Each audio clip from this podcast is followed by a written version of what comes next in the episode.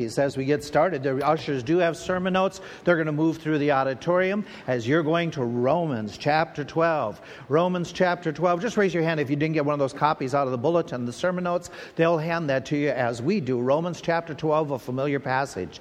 There's an area up north in Alaska where they have, at different times of the year, they have phenomenal things happen. One is the salmon run, where all of a sudden in that months of July going in the month of August, you will see the schools of fish that are running, going going up the river that it's an absolutely amazing sight. The bear will get there. And in one of the major parks, they put up those cameras like, uh, like we have in Pennsylvania that watch the different eagles at different spots. They have these cameras. You can go online, you watch the bears just standing there catching these fish that are trying to go upstream. You can stand overlooking dams within the city of Anchorage. You can stand there looking over this dam and see this, this whole flow of water, red as this carpet, filled with salmon trying to get up the dam. And right there in the city of Anchorage, right there's the town right off, you know, right over here, off the rivers here, and there's the town and houses, and there's fishermen gathered like that all along the stream, and there's bear that mix in right with them because the bear are preoccupied. Now, don't get in the bear's way, but otherwise,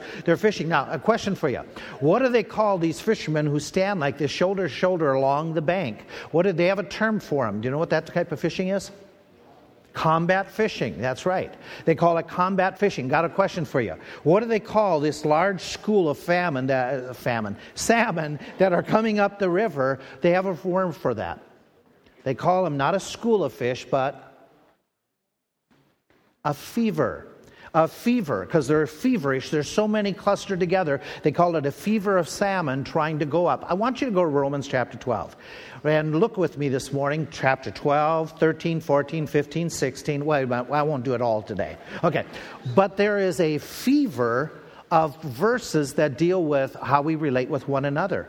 It's an amazing situation. Just go through some of the passage with me and just jump down. How many different times he talks about how we should interact with each other in this one cluster or fever of, of a passage, all these different references that he mentions about how to treat one another. Like in chapter 12, verses 4 and 5, he mentions and makes this comment about how we should interact. For as we have many members in one body, we are all members, have not the same office. So we, being many, are one body, every one members one of another. And then he talks talks about love one another with brotherly love. We read in verse 15, rejoice with them that rejoice, weep with them that weep. We read in verse 16, be of the same mind one towards another. We read in verse 18, live peaceably with all men. We read in ver- chapter 13, verse 8, owe no man anything but to love one another. Chapter 14, let us not judge one another, which we'll get into next week. Then he talks about let us follow after the things of peace and edify one another. Then he talks about in chapter 15, let us please please everyone, his neighbor, to good,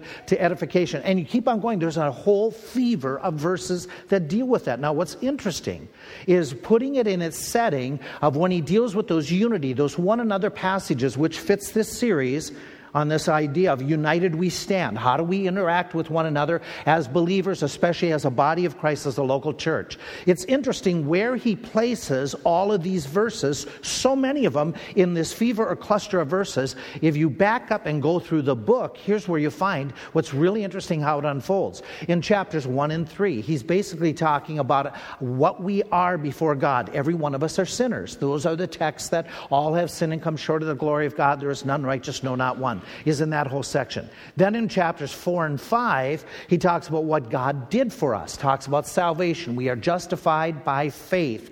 It is through the faith in Jesus Christ. By one man sin entered into the world, so also by one man forgiveness enters into the world. Then in chapters 6 and 7, he talks about what God is doing in us. After we are born again, after we have recognized we are sinners, called upon, upon Jesus Christ to forgive us our sins and to save us, no longer trusting in baptism or our good looks or our money or, our, or whatever we accomplish at school or at home or at work, but in the work of Jesus Christ.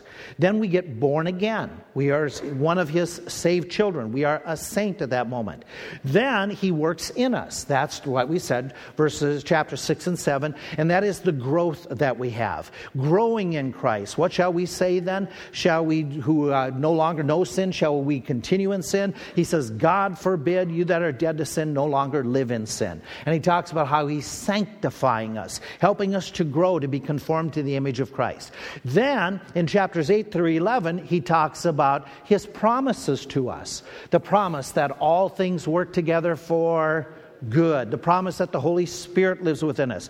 The promise that nothing shall be able to separate us from the love of God. That's all in chapters 8, all the way through chapter 11, how God has said, I promise, and what I have decreed, you will get into heaven once you're born again. It's not going to change. Nothing can take you out of my hand. And then what he does after he gives all that theology, he talks about how we should live our service and how we should interact with one another, how we should serve God Almighty. In fact, he starts off in chapter 12 with that word that refers to all of what's gone on before. I beseech you, therefore, because of all that I have taught you before, then you ought to, etc., etc., etc. What he's got here is he is showing us that Christian beliefs should affect Christian behavior. That when we come and we, we understand the, you know, the Word of God and we understand the, the Christian truths that we're sinners, that we're saved by grace alone. And once we're saved, God is going to work in our heart and He's going to keep us secure until He gets us to heaven. Once we understand that, that should impact how we live day by day. Or, in other words, that our Christian doctrine should turn into actual godly deeds that we should behave a certain way based upon all that we believe, all that we know is true. In other words, our, our Christianity ought to be authentic.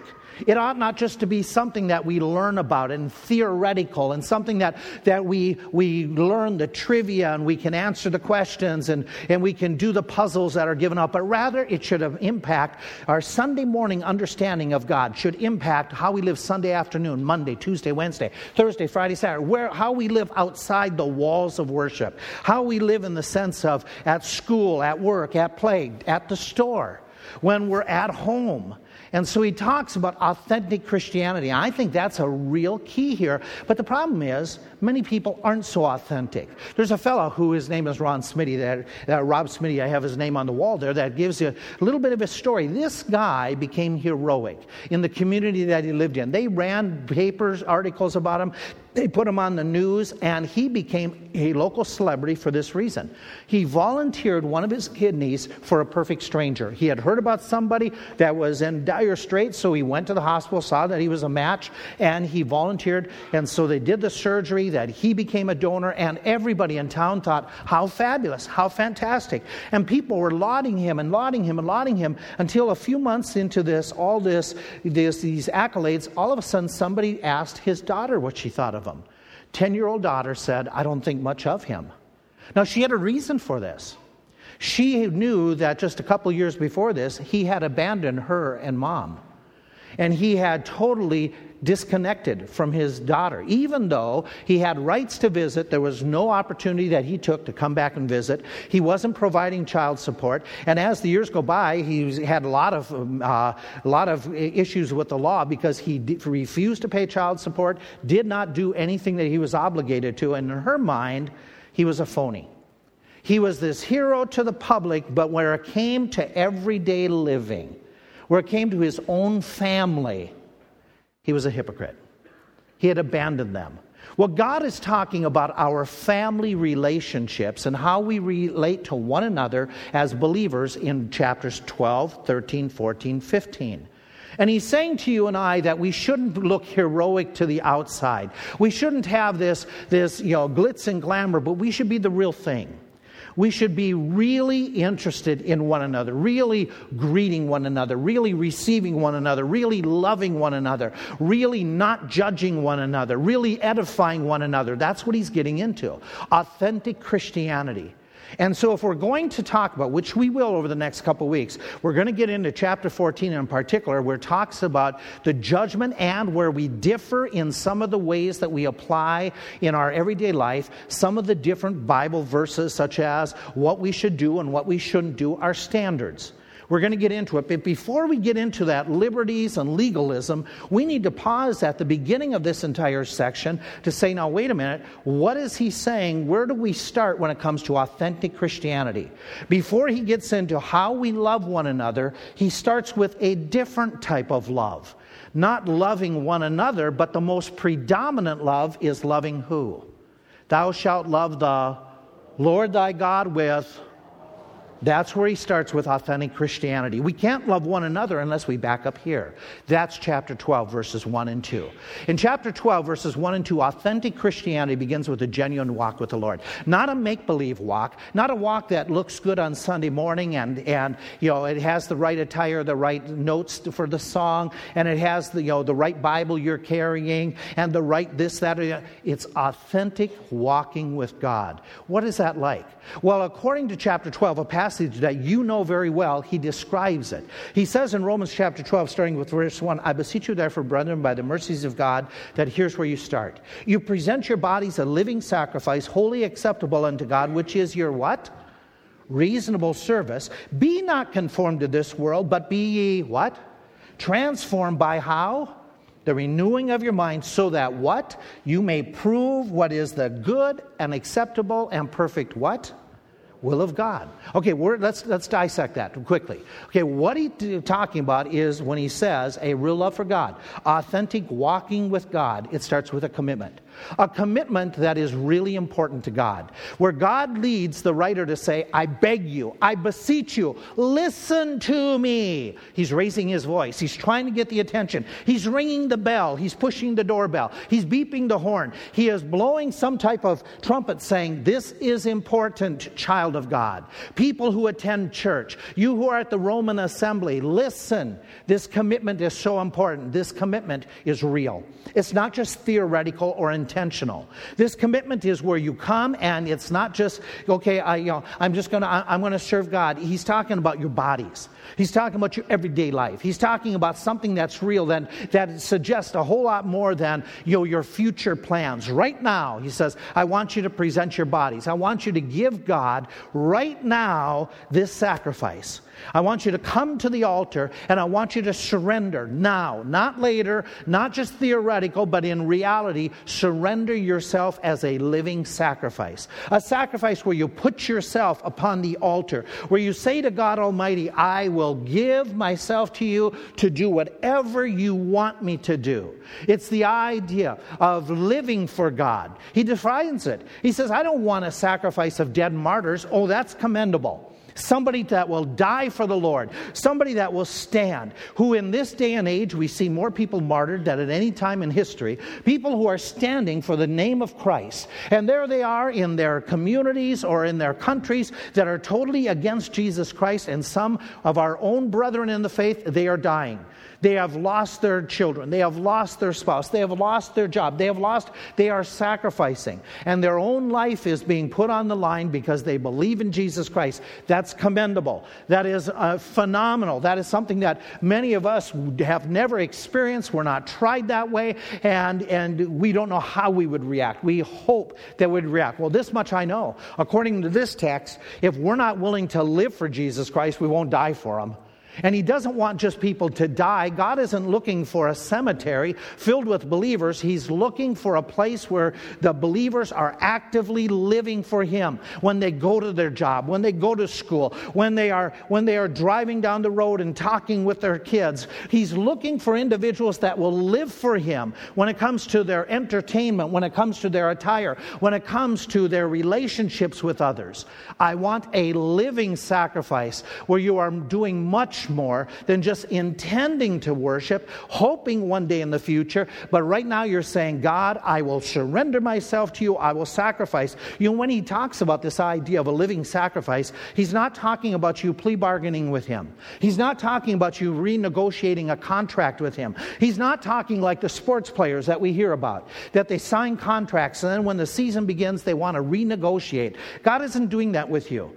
God isn't saying, okay, hey, you know, I saw that you followed me in believer's baptism, which is the first step of sacrifice, and you did that for a while, but now you're mature, you've grown in the Lord, and so now what I'm going to do is I'm looking at you and I'm saying, well, let's renegotiate your contract. I don't, uh, you know, you've done so much for me, you don't need to do a whole lot more. And here's what, that's not what he's doing. That's not what he's calling for. He's calling for you to make a commitment that is a sacrifice that you, in a non negotiable way, are saying, I will do whatever you want. I will give you my best, a holy sacrifice. Not something that is, that is given, that you're doing your own thing, you're saying your own words, and then all of a sudden he gets leftovers, but rather a holy sacrifice. One that he goes on, he talks about doing what pleases him, where you are living a life of purity, you are living and practicing a commitment that says, says, Whatever you want me to do, I will do. I surrender my all. I, that means you want me to forgive, I will forgive. You want me to train, I will train. You want me to witness, I will witness. You want me to love, I will love. You want me to pray, I will pray. You want me to be a, a, a, testimony of integrity, I will do that. You want me to speak only holy words, words that are pleasing in your sight, get rid of the cussing, get rid of the dirty stories. I will do that, God. God, you want me in the way that the way that I uh, do my entertainment. I will get rid of those things that are not pleasing to you. I will please you. I will sacrifice for you. I will give you my best. I will give you a holy life. I, I won't present something that's dirty. I, I will give you whatever you want. That sacrifice. He is talking in this text of saying it is reasonable. It is logikos. It is so understandable that you just do this because He is God.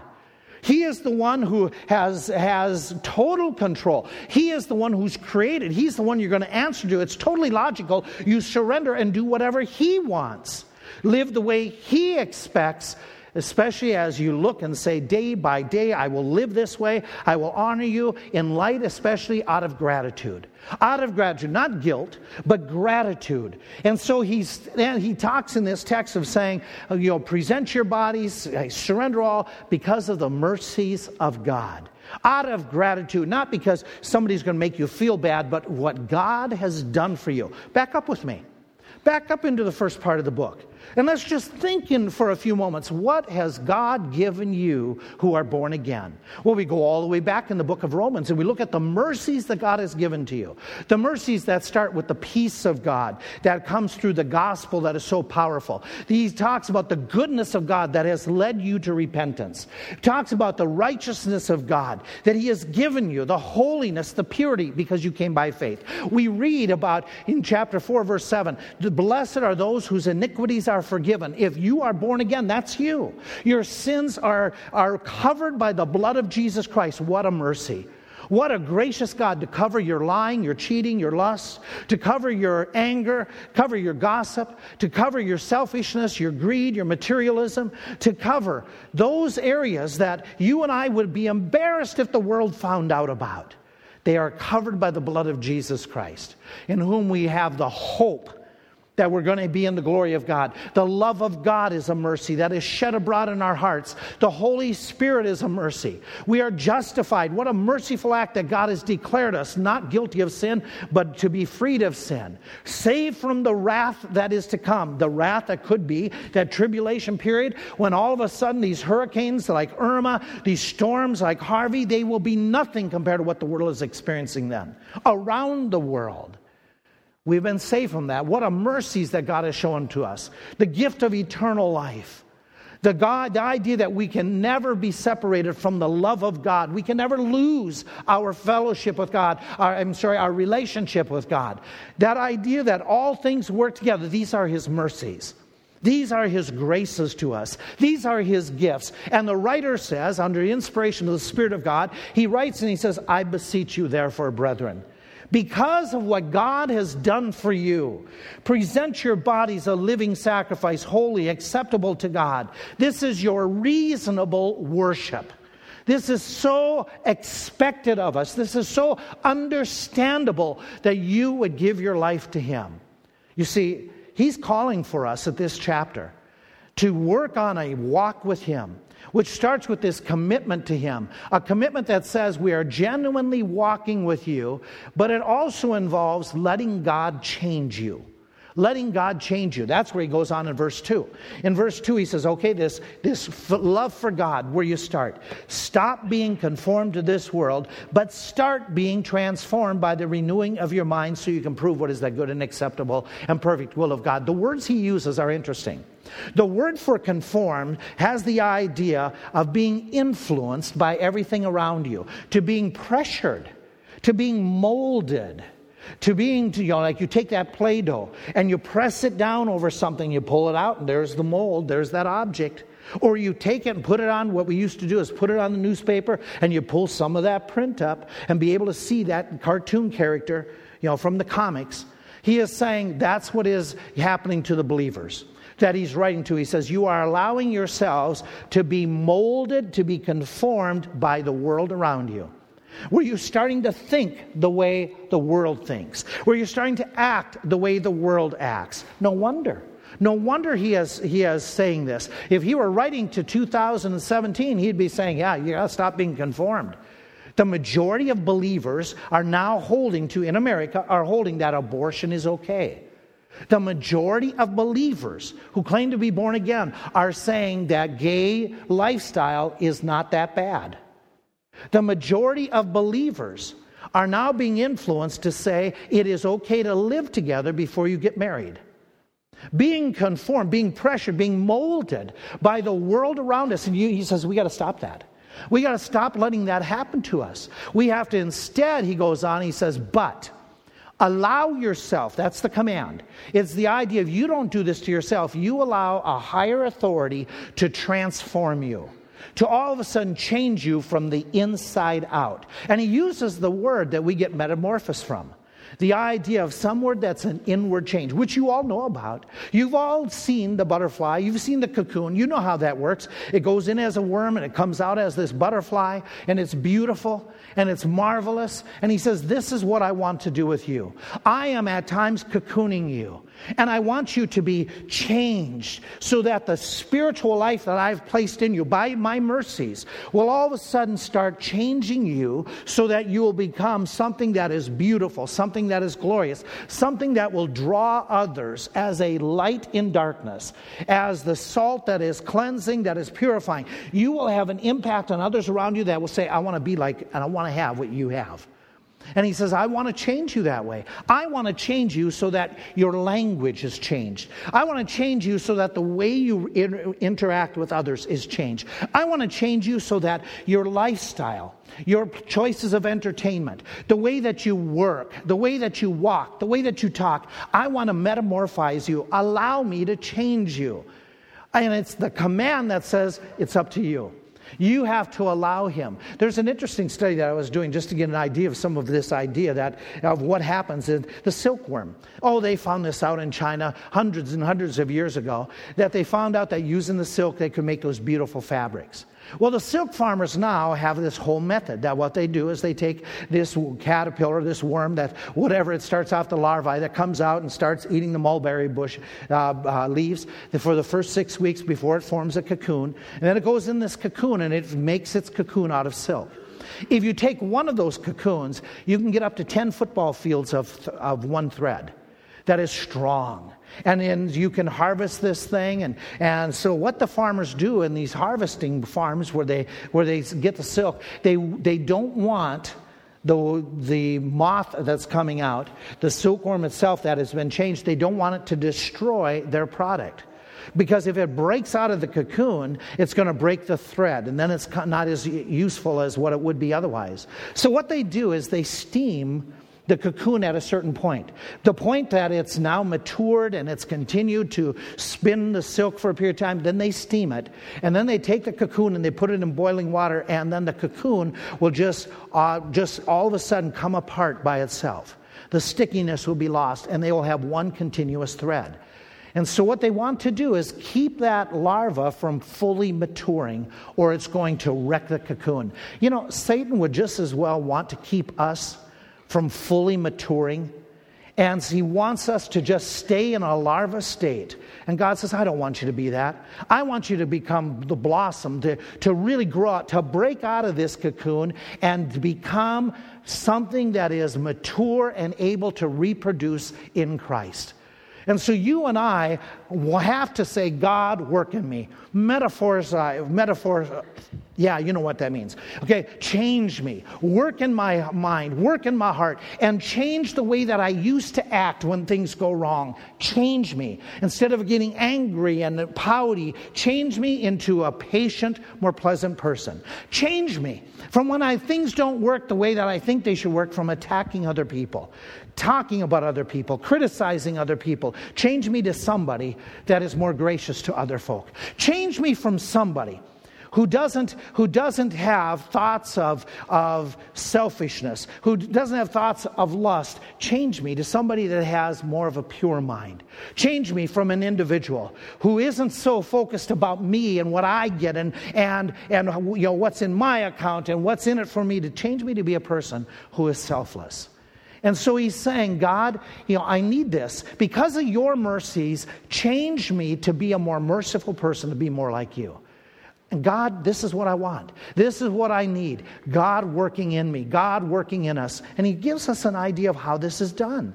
He says to really be changed, it goes this way it starts by the renewing of your mind. The word that He uses for renewing is regeneration the change, transformation of your mind, where all of a sudden your thoughts are different. Because as we think, so we are, he says. And so, as, a, as an individual, all of a sudden thinks about others. I got to change the way that I respond to others. I got to change the way I think. I got to change, you know, from being selfish. I got to start thinking different. How do we do that? Time and time again, he says we add the water of God's word to our mind. We add the water of God's word to our mind. Hey, there's a story.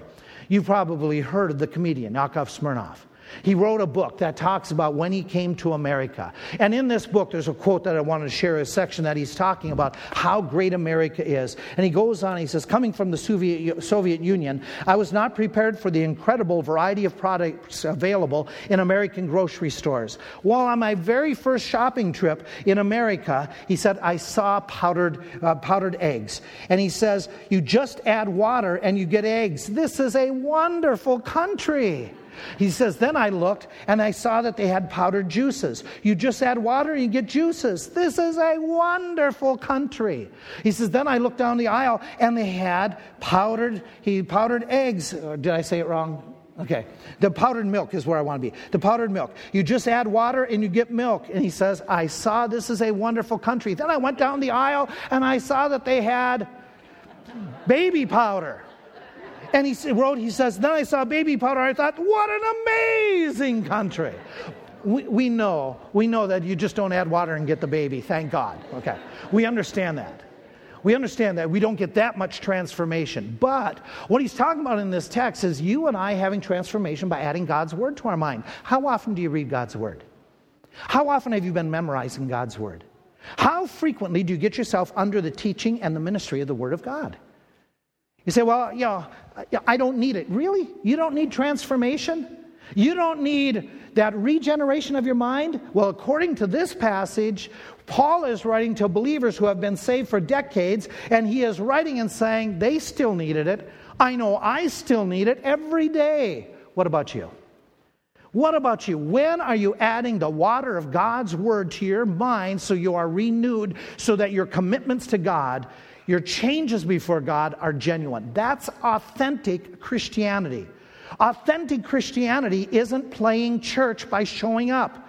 Authentic Christianity is living with a commitment every day, not just on Sunday morning at 10:30 a.m. It's living for God. It's letting God change you by the renewing of your mind every weekday, every Saturday, by letting yourself be exposed to the Word of God, being changed, being transformed. Then, what he talks about is authentic Christianity becomes a change in your walk daily. Not just in, in God change, but here's where he gets into that daily walk the idea of interacting with other people and interacting with situations in your life. That from that metamorphosis, now it gets really practical. Authentic changes that take place. And watch what it does. It's starting with verse 3. He says, This renewing of your mind should change the way you think about yourself. Look at verse 3. I say, through the grace that is given to me, to every man that is among you, every one of you, says, I say this to you, not to think, literally, stop thinking Stop thinking of yourself more highly than you ought to think, but to think soundly, according as God hath dealt to every man the measure of faith. And he's writing to these believers and he's challenging the believers who have been coming to church for decades. He says, You got to pause. You got to be careful not to become pompous and proud. Here's the change instead of being proud, work on humility.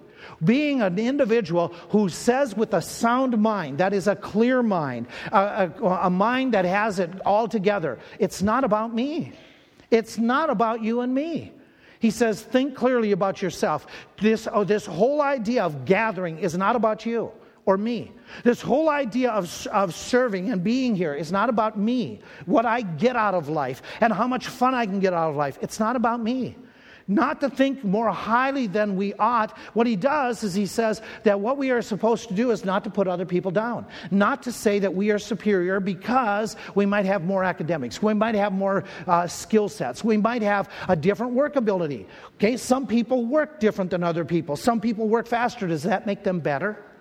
You may have earned more money than another individual. Does that make you better than that individual? You may get better grades than most of us. Does that make you better so that you can stand and pause and say, Look at me? You know, be, be attentive to me. You may have better looks than, than me and the majority here. You may have more talents. But he says we're not to think more highly of ourselves because of our position, because of our possessions, because of our appearance. And he warns the believers, believers, believers, he has to warn to say, stop becoming proud. Work on being individuals who realize that we are what we are because of grace. Do you see that in the first verse, the first part? Paul says, I say because of the grace, through the grace given me. I am what I am. I've accomplished what I have accomplished through grace, not through my skill set. Paul is very clear about that. He even goes on, he says, What abilities, what, what ministries I've had, it has been through the measure of the faith. It's the gifts that God has given me, the opportunities that the Spirit has measured out to each and every believer. He says, Don't think, don't think highly of yourself. By the way, this goes real close, real tight with the next verses. The next verses talk about how we view other individuals.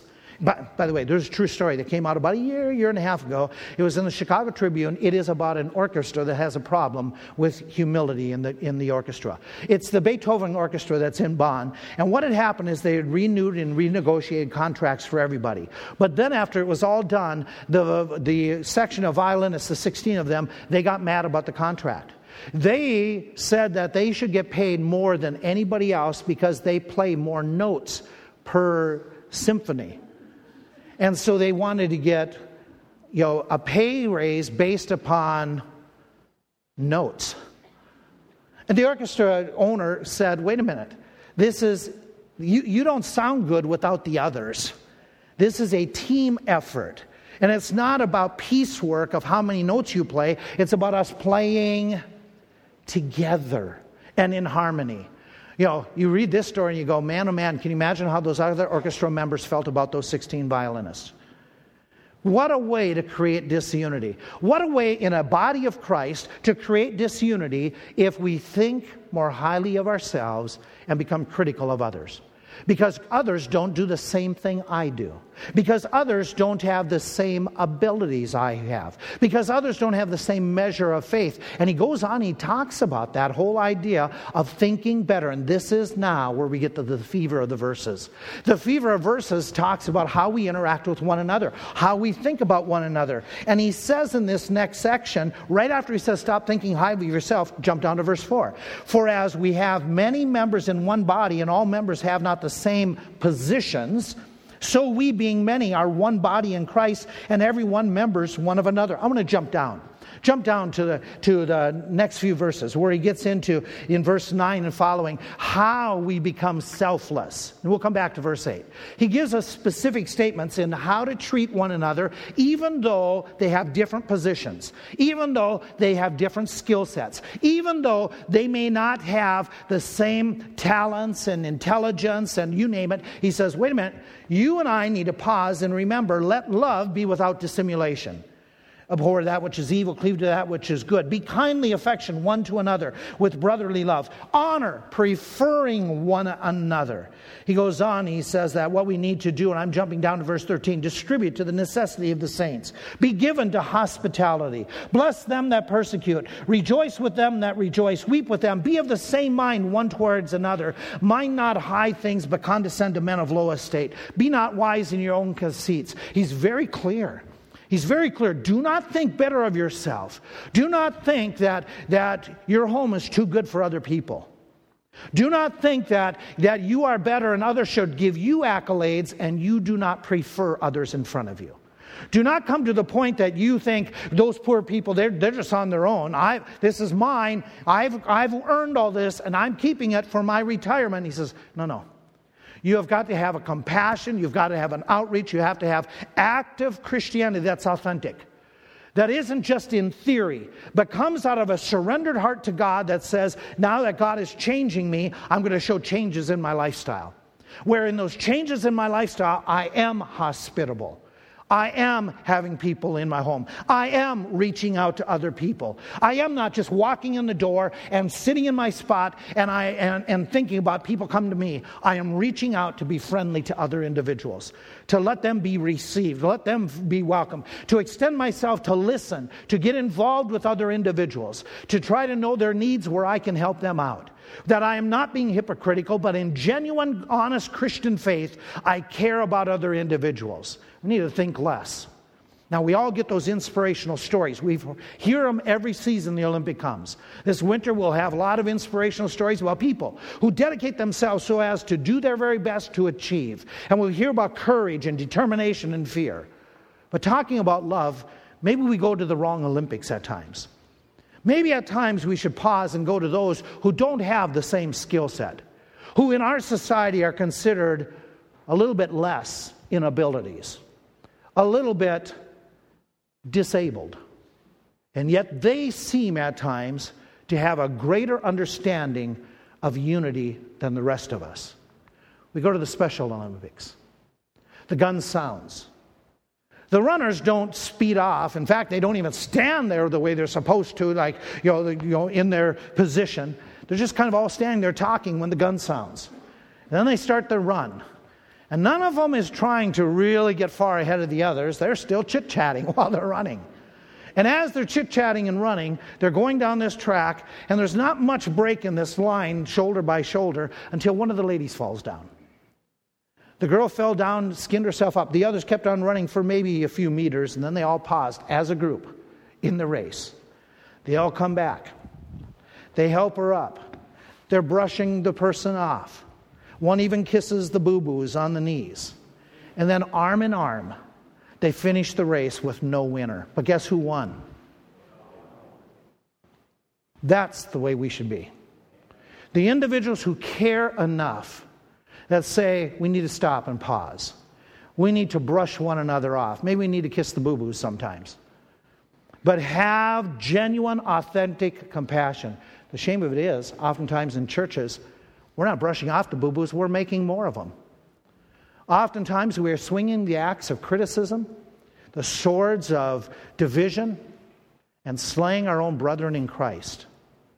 And he says that ought not to be that way. It starts with a real commitment, a commitment that says, God, you have done so much for me. It's not about me, it's about changing the way I think about other people. In fact, changing the way I think about the body of Christ. In chapters, chapter 12, verses 4 and 8 through 8, is dealing with the very same thing he deals with in Ephesians chapter 4, same thing he deals with in 1 Corinthians chapter 12. He talks about the body. The body, and I understand it's a local church body, the body of believers who are worshiping together.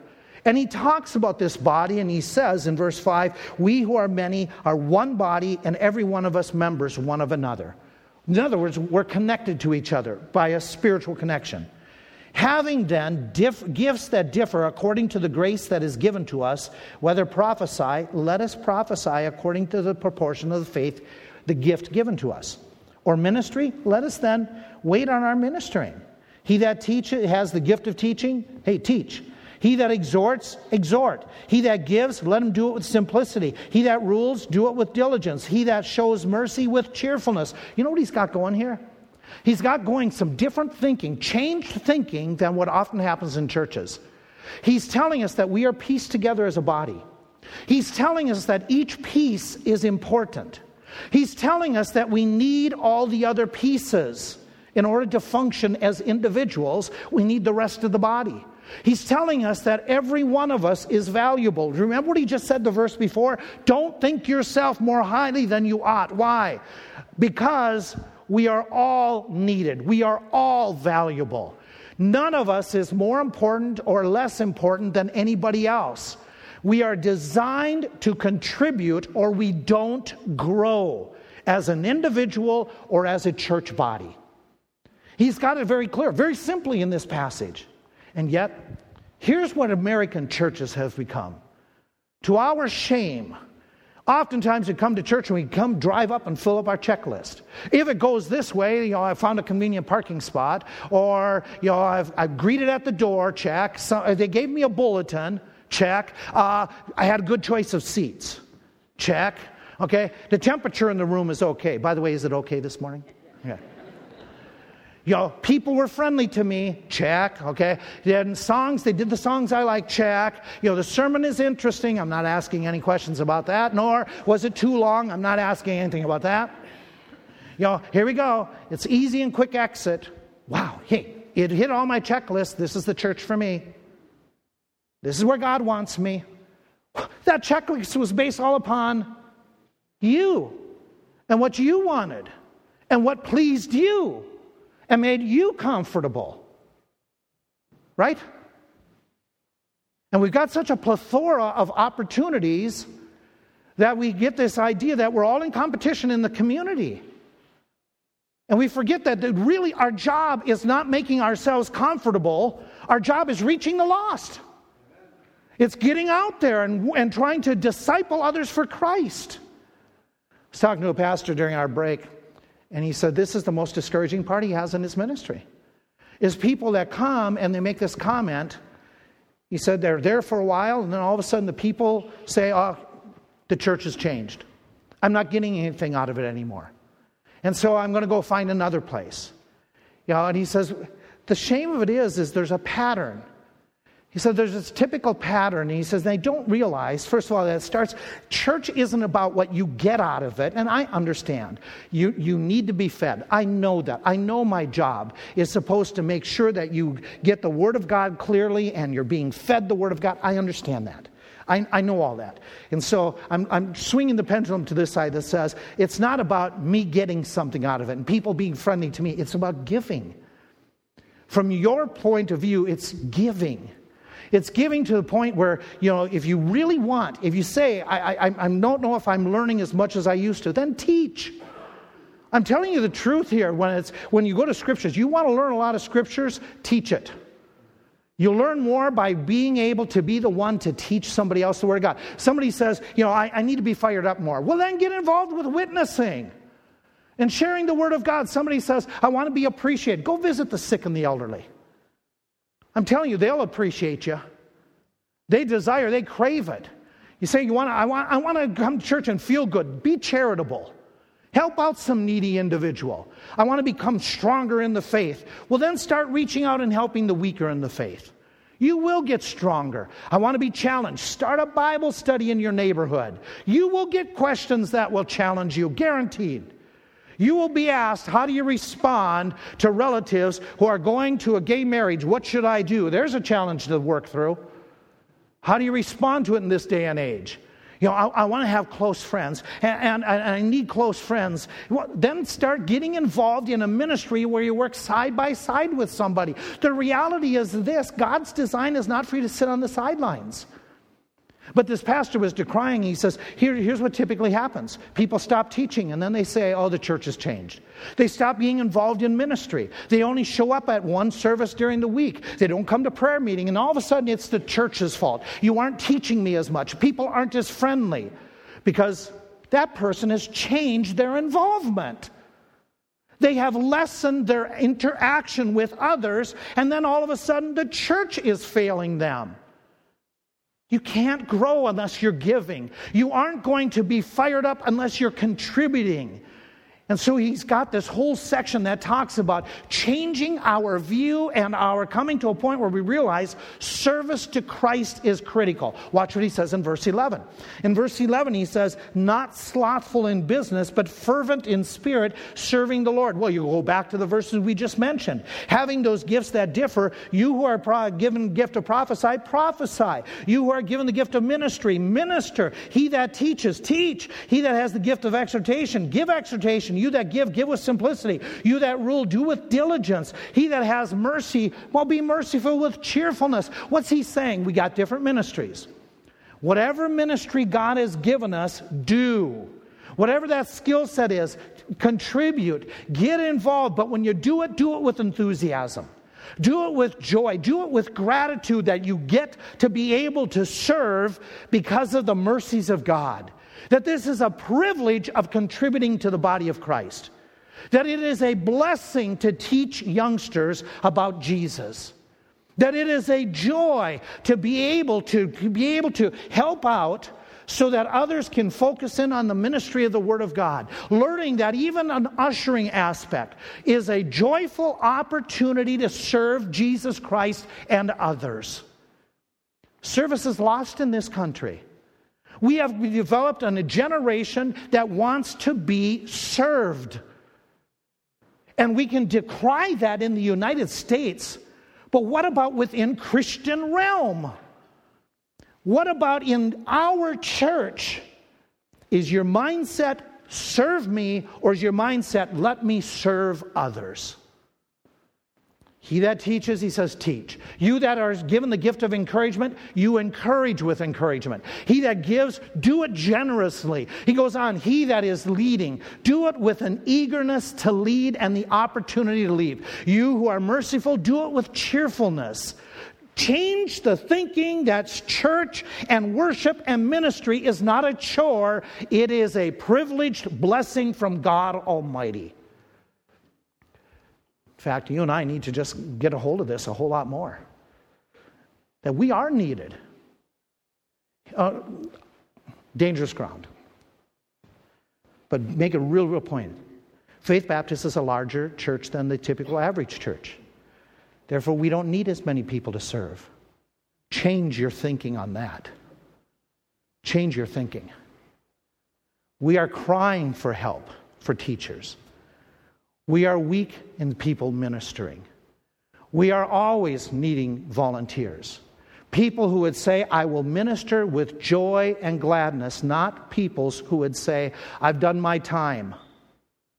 Really? Is that what teaching is? It was a penalty? It was an imprisonment? I understand the term, when that's stated, that's not your intent. But giving out God's word. What a privilege. What an honor. We need to have a mindset of this little boy out of St. Petersburg. His mom, Jamie Scott, was real concerned because he came home and he's going out for the elementary play. And her son is a little, a little backwards in many ways, very shy, not outward going, didn't even have a real good imagination. And he was one of those that even in his speech, he wasn't one of those typical, you know, bright lights in front of a crowd. And so she was really concerned. The day of the tryouts came, and she decided, I'm going to show up at school. I'll pick him up instead of him taking the usual bus. And we'll have, you know, grandma, grandpa will be along, and we'll take him and do something fun because he's not getting a part. And he's going to be really discouraged. So she's waiting there, and the boy sees her car, and so instead of running the bus, he's running up to the car, and he was so excited. She was shocked. She said, Did you get the part you were after? No. But he said, I got something much better. I get to sit off the, the side of the stage and clap for everybody else. He's a cheerleader. Excited to be a cheerleader. What a mindset. What a change. What a change from where we are usually told we need to be the main star or we're not going to contribute. To have a mindset that says, I will find joy in helping others. A mindset that says, hey, wait a minute, I need to change two other areas quickly. The way I view difficulties. Watch. Verse 12. He says, got to change, change, rejoicing in hope, patient in tribulation, continuing, instant in prayer. Then he jumps down, verse 14. Bless them which persecute you. He says, and curse not. Rejoice with them that do rejoice. Weep with them that weep. His mindset is this instead of pouting, we be prayerful. A change that says instead of being overcome, we now, we, we are going to overcome. It's a mindset that says, God knows the believers, and He's saying, I'm going to assume you are already praying. Continue in prayer. No matter what the trial is, continue in prayer. He says that we are supposed to be rejoicing with them that rejoice. We, we're to be helping others in the middle of our own struggles. We're to be like Jesus on the cross that is concerned about others around him. We're to be empathetic towards others, even others who are out of our region, even others who are out of our realm, but believers in Christ, especially the body that we deal with. And then he concludes with this change the way you respond to people who offend you, people who have hurt you. People who are saying things about you that aren't true. People who are saying things about you that are true but shouldn't be said. People who are who are mean to you, people who are not kind to you. That's what he's going to deal with now in verses 17. As he's talking about how we interact with one another, he says, Recompense to no man evil for evil, provide things honest in the sight of all men. And if it be possible, as much as lies within you, live peaceably with all men. Dearly beloved, stop avenging yourselves, but rather give place unto give place or let wrath be put off. For it is written, Vengeance is mine, I will repay, says the, says the Lord. Therefore, if your enemy Hunger, feed him. If he thirsts, give him drink. For in so doing, you shall heap coals of fire on his head. Stop being overcome of evil, but overcome evil with good. The comments make it very clear we're going to face offenses. And it could happen within this body. Somebody might say something that'll irritate, that'll bother. He says you're not supposed to hold a grudge, but deal with the offenses ASAP. Change the way that you normally do things.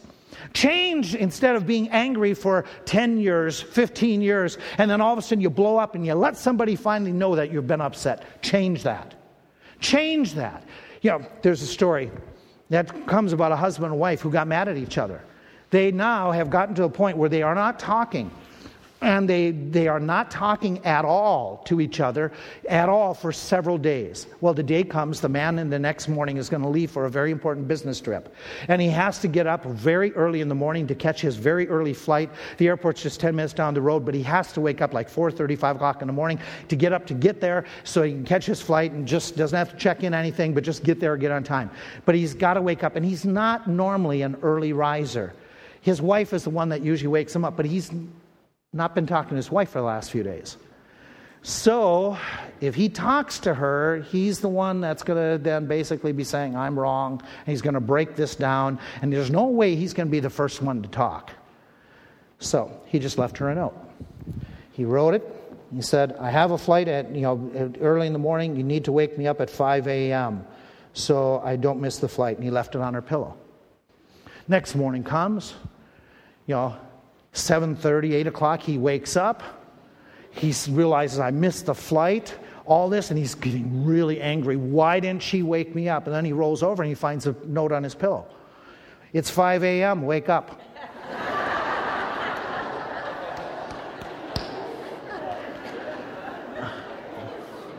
Easy to hold grudges. Let's not be silly. Let's not be silly like those individuals. Let's be an individual that when somebody offends, let's change. Let's change. Let's do what this passage says. Somebody is saying something to us, somebody has ticked us off. It might be a spouse, might be a kid, might be a parent, could be a cousin, an in law, an outlaw, it could be somebody that you're working with. How do you respond? Especially to a believer in the body of Christ. How do you respond? He says, heap, heap coals of fire upon their head. To understand that, you got to go back in the ancient Near East. You got to go back into that, that ANE world, the ancient Near East, where what they did is they didn't have matches, they didn't have lighters. And so what they would do is they would keep uh, hot coals going continuously. And so they didn't have to restart this. And if, so if somebody comes to you and you would say, okay, I'm going to help them out, I'll give them one or two coals. And obviously, you're not going to carry a coal this way. They would put it on a container and usually carry it on their head, you know, walking down the street with the water, the other container. And he's saying, if somebody comes to you don't be miserly with the coals.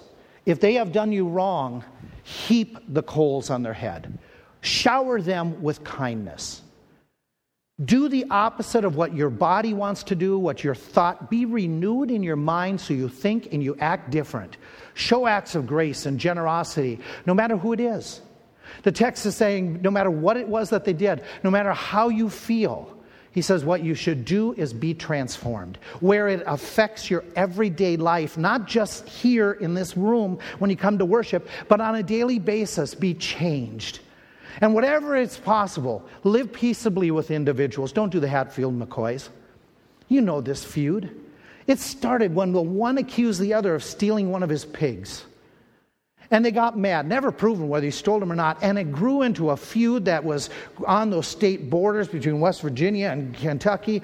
Dozens of people died. It lasted for a hundred and some years that these families were fighting. It even went to the state Supreme Court of Kentucky when they went over, when some went over and they grabbed a number of their enemies and brought them into the state so that they could have them stand for trial. It went to the state Supreme Court whether or not you could kidnap somebody to bring them back across to stay on trial in the state.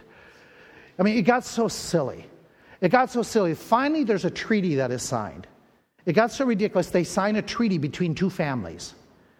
And this treaty read, We do hereby and formally declare an official end to all the hostilities, 120 some years later. How silly. Implied, inferred, and real between us now and forever. And then they make the statement We ask by God's grace and love. If they were operating by God's grace and love, there should have been no feud. If they were originally operating by God's grace and love, there should have been no need for a treaty. If they were authentic from the beginning, where some of them claimed to be born again and they were fighting, they were pretending. What are you pretending to be today? Or what are you really? Are you this make believe superhero, or are you an authentic Christian who is committed to Christ? And who has said, I will change the way I live in my everyday life. There's an individual who, Frances Havergal, who's an individual who wrote a number of our hymns. And she came to a point in her life, she grew up in a Christian home, was saved at a young age. She lived only until her early 30s, then passed away, but in that time she wrote a number of hymns. She said, I came to a point in my life where I outwardly it looked like everything was right, but I knew that inwardly my attitude was wrong towards some people. I knew that I wasn't as sold out to Christ the way I should be. And she says, and it challenged me of how I should really be serving others. It challenged me how I should be sharing the word. It challenged me in my, in my devotional reading about how I should be totally dedicated. And she came to a point where she said, I prayed and I had a time with the Lord, and I gave the Lord a prayer. And I took that prayer and I made it into a song. And says, This was my moment of authentic commitment that I had in my life. I'm going to invite you to pray with me this morning by singing this song. If you are genuine to say, This is what I want to do this day, I really want to give my life to the Lord, to really be genuine, authentic, not just give my intentions, but take my life, take my love, take my all. If you're here this morning, you would like to talk with somebody about being sure of your eternal destiny, as we sing, you can exit those doors where our staff are headed for right now. They'll take you down the hall into private rooms and share the word with you. If you're a Christian who's struggling, feel free to go and talk and to have prayer while we sing this prayer of commitment to the Lord.